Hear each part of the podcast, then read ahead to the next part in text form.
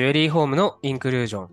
皆さん、こんにちは。新田慎之介です。本日は素敵なゲストの方とつながっております。えー株式会社中川商店専務取締役ブランドプロデューサーの中川久代様です。よろしくお願いします。新田先生、こんにちは。はい、よろしくお願いします。よろしくお願いします。はい早速なんですけれども、はいえー株式会社中川商店。えっと、小売店だと結構一般の方にも馴染みがあるんですけれども、卸売という業態はい。で、あまり馴染みがない方もいるかなと思うんですが、簡単に会社のご紹介というか、どういったことを扱ってらっしゃるのか教えてもらってもいいですか？はい、かしこまりました。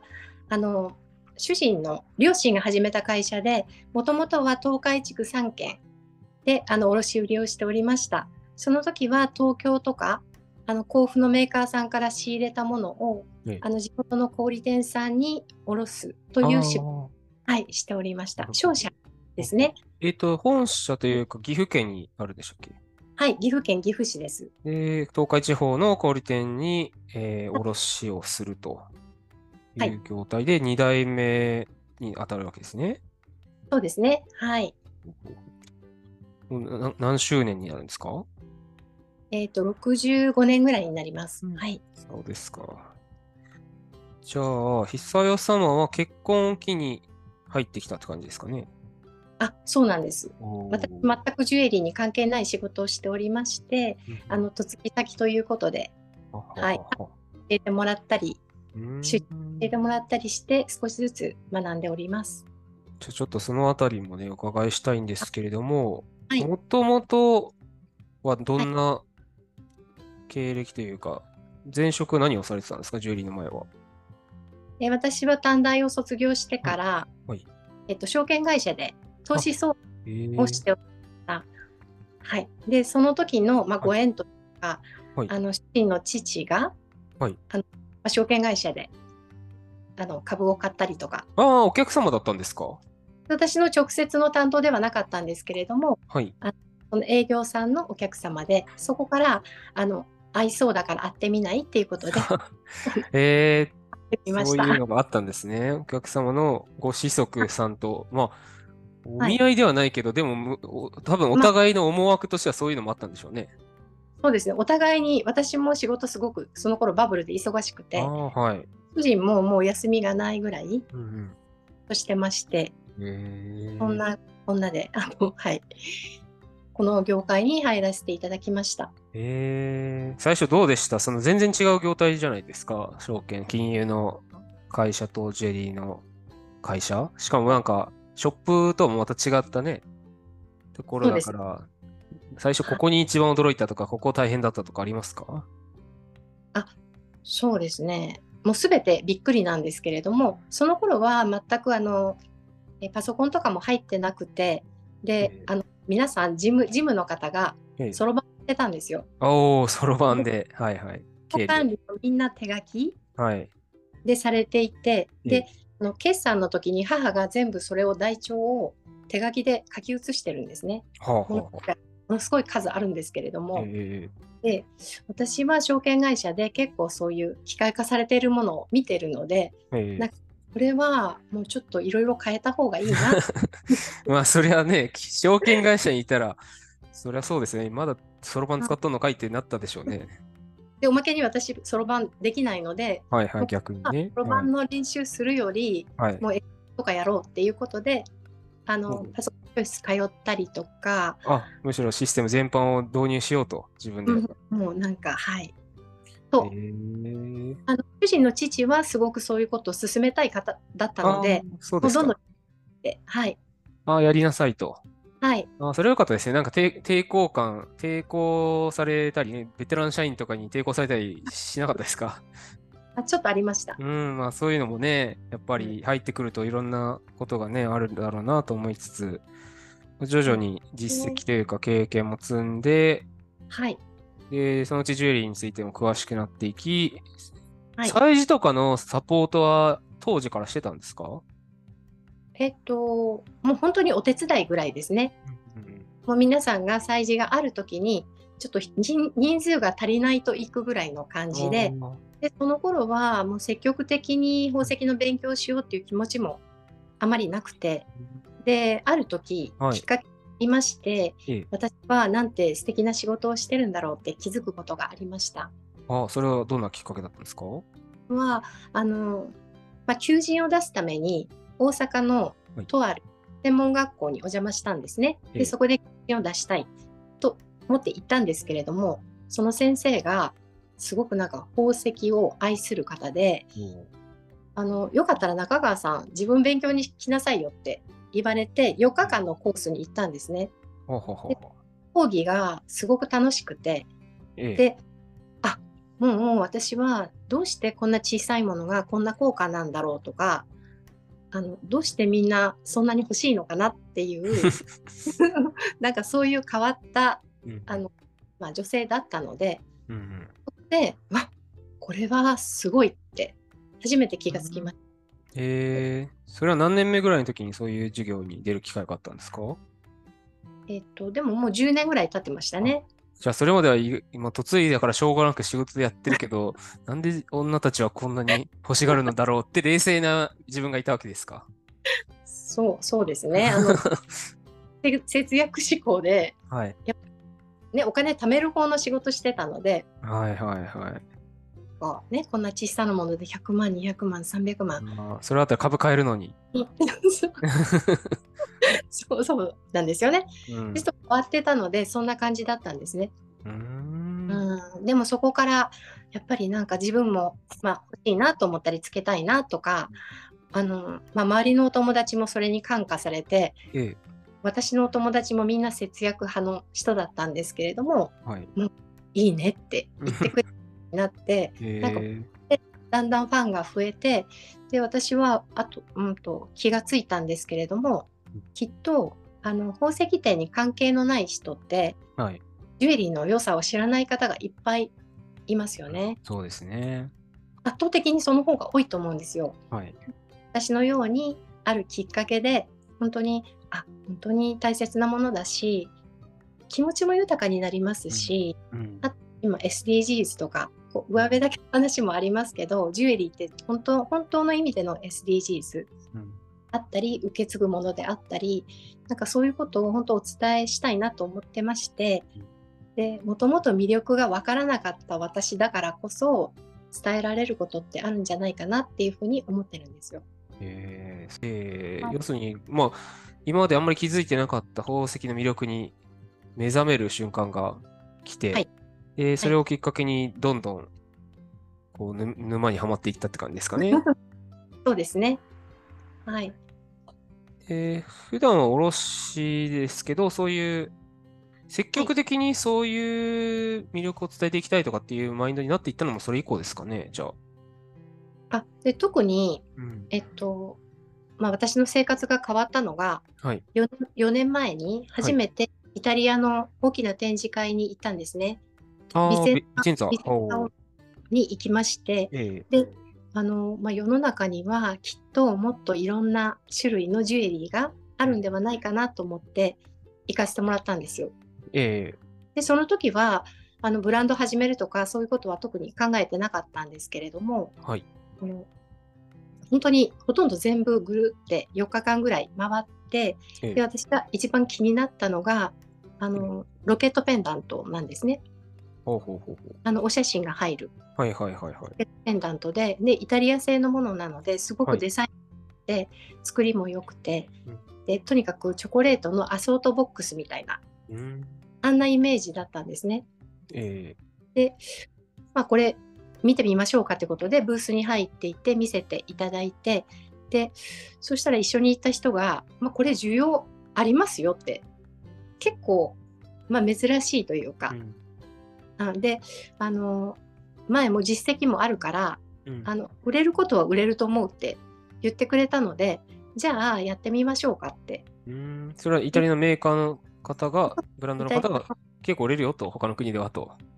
うん、あのっていうか通訳兼、はい。まあ、一緒にジュエリー作ってる人が同行したんですけれども、はいはい。その人が、うんあのまあ、いけるんじゃないっていう話で、私はなんかえでも毎年ここにやっぱりジュエリー業界の人足運んでるのに誰もやってないからうん、そもそもどうなのかな需要あるのかなと思ったんですけどでも、ええ。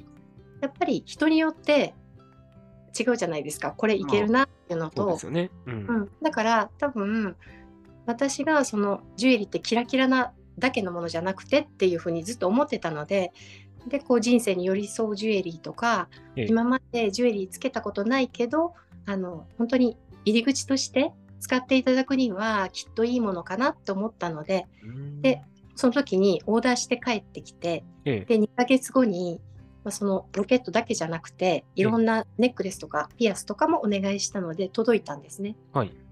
うん、でもうこれはどこかでまあ販売するということになってじゃあもう自分が行きましょうということでうん。それからあちこち私が自分でお邪魔して今販売もしてるんですね。なるほど。それ、はい氷の催事とかに、こうそうです、出るようになった。あ、そうだったんですね。なんか、うん確かに中川さんのところ、イタリアンジュエリーのイメージがあるんですけど、それ以前もイタリアンのつ色は強かったんですか？それともここら辺きっかけなんですか？全くないです。あー、以前はええはいじゃあもう本当に備前祭で出会っちゃったみたいな。そうです。えーそれが今扱ってるゴバートーロですか？そうです。ああ、なるほどですね。あの、聞いてくださっている方でどんなのか見たいという方はですね、インスタグラムもはいありまして、はいえー、ゴバートーロの、あの、アカウント、アットマークの後が、ゴバートーロ、あ、違う違う、ゴバートアンダーバーオールだから、GOBBATO アンダーバー ORO ですね。ゴバートーロという綴りになります。よかったらはい見てください。はいこれですね、画像があるロケットっていうのは、なんか確かに透かしみたいになってて、普通のロケットのイメージとちょっと違うようなおしゃれな感じですけど。でその黒いとことか白いところは、あのエナメル？エナメルなんですね。へえはい。そうだったですか。これを、まあ、向こうの方とかは、例えば、センチメンタルジェリーとしてあ、そうですね。写真入れたりとかそうです。されるんですね。はで、裏に、えっと、ネジみたいなのがついてるタイプは、うんそこを外すと、あの、位牌とか少しだけうんで、そういう一体型っていうのはなくて、私もイタリアであの検索したんですけど、日本でロケットにそれがついてるっていうのはなかったですね。遺骨位牌ペンダントっていうのはあるし、ロケットもあるけど、一体っていうのはなくて、確かに確かに。両方入ってるって確かに聞いたことないですよね。写真を入れるパカパカってやるやつはあるけど、で、まあ、遺骨とかをちょっと収納するようなものはもちろんあるし、はい。両方それが兼ね備わってるってことは、ちょっと二重構造みたいになってるってことですかね？入れる部分とパカパカ開くってこと？はい。えー、珍しいですね。はい、でしかもあのこう見た時にはロケットっていうことすらわからないとかふ普通のロケットペン、あ普通のペンダントに見えるんですね。ああ、そんななんか、仰々しい感じではなく、うん普通におしゃれとしてもつけられる。そうですそうです。えー、それはいいですね。でそれもちょっとロケットについて調べていた時にえあの他にもロケットっていうのだと例えば男性とか「えそれ誰入ってるの?」とかえ聞かれる、嫌だっていう声がうん。うん。であ確かに見せて見せてってなるのが嫌だっていうう、ん。確かにそうですね。うんうん。だからわからないのもいいなって思ってます。ん。うんなるほどですね。で、そのブランドの、まあ、言ったら、プロデューサー、ないしはアンバサダー的な感じで、各小売店に行ってご紹介をしたりとか、そうです。そういうのもやり始めたという感じですかね。そうですね。えーうんそれ以外にも中川商店のサイト見てると、独自ブランドみたいなのも展開されてます？そうです。あの国内でデザインも制作もしているものもあのはい2つあって、ええセントリバーとあのビアンヌーブって言います。これはインスタグラムはまだやってないんですけれえども、うんそうですね。あの他とは違うものを丁寧に作ってますね。うん、それらも、まあ、地域によっては小売店で扱っていれば見ることができるような感じですかね。あと百貨店さんとか、まあ、百貨店でも取り扱いがあったりするんですね。そうですね。えー関東、東京都内とかだとどこら辺で見れるんですか？えっ、と、まあ、期間限定でしか今のところ出てないけれども、先月はあの大丸東京店、えー、東京駅の前のね。はい、はいはい2週間ほど展示してそうでしたか。特徴としては、はいあれですかね、ちょっと大人めな、丁寧なものづくりをしてるブランドって感じですかね。そうですね。ただ、あの本当にイタリアンジュエリーと、はいえっとまあ国内のも通じて私が考えているのは、やっぱり今、お洋服がカジュアルになってきていますので、はい。華やかけるジュエリーとか特別な日のジュエリーではなくて、あの普段着の、例えばユニクロでも、あの無印でも、はい。つけて合もらうわせやすい。合わせやすい。で、いかにもあの人高高いのしてるねっていうものではないんですね。ああ、なるほど。フリーとか、まあ、宝石とかではいないるんですけれども、あの普段着でつけやすいもの、そういったものをご提案しています。うんうん。確かに画像拝見してると、T シャツとかデニムでも、これあるとちょっと高見えっていうんですか、今時の言い方で言うと。そう、ですね綺麗めに見えたりするっていうはい。感じの洗練されたデザインですね。はい。うん。これからはどうしていきましょう、そのもう会社の中心メンバーにもうね、なって、今後会社をよより盛り上げていきたいっていう、多分プロデューサーとしての専務としての役割もあると思うんですけど、はい。なんか考えてることありますか？もっとこういうふうに皆さんに魅力を伝えたいとかっていう。そうですね。あの、まあ、ジュエリーのこともそうですし、私はジュエリー業界のやっぱり若い方少ないの。あの本当に若い方に活躍していただきたいなっていうのがあって、はいまあまあ、女性も男性もあの、まあ、20代が多いんですね。ええでそうするとやっぱりあの発想が違いますし、うん何かやっても早いですし、まあ、先生なんかもお若いからやっぱりすごく動きが早いですよね。そうだといいんですけど、はい。とかあの、まあ、動画撮ってもらった方もあのインスタグラムの写真撮ってもらった方もやっぱり感性がすごくフレッシュというかはい。そういう風なのであの、まあ、ジュエリー業界で若い人がいるとこんな風になるよみたいな、うんあのそういう会社でありたいなって思っています。会社としては何か若い方、はい、取られたりしてるんですか？そうですねもうこのこの12年で本当にあのメンバーが若くなってそうですか。じゃあはい楽しみですね、これから。そうですね。うん、なんかみんなうん、教育もやりな、やりながら。そうですそうです。えー、教育大変じゃないですか？いや、でもちょうど私の子供の世代なんですよ。はい。なので、まあ、子育てしてきてるので、うんうん、割と扱いは慣れてる。楽しいというか、はい。はい、そんな感じで、そこまでストレスはないですあね。そうですか。それは良かったですね。はいじゃあ、ますますこう若いエネルギーも入って、今後、はいこう販売網もよりこう多様化していく感じですかね、これからは。そうですね。はい。はい、ありがとうございます。よければ、中川商店公式のインスタグラムもあるようですので、気になる方はフォローされてみてください。はい。はい、本日お話を伺いましたのは、株式会社中川商店専務取締役の中川久代様でした。ありがとうございました。はいありがとうございました。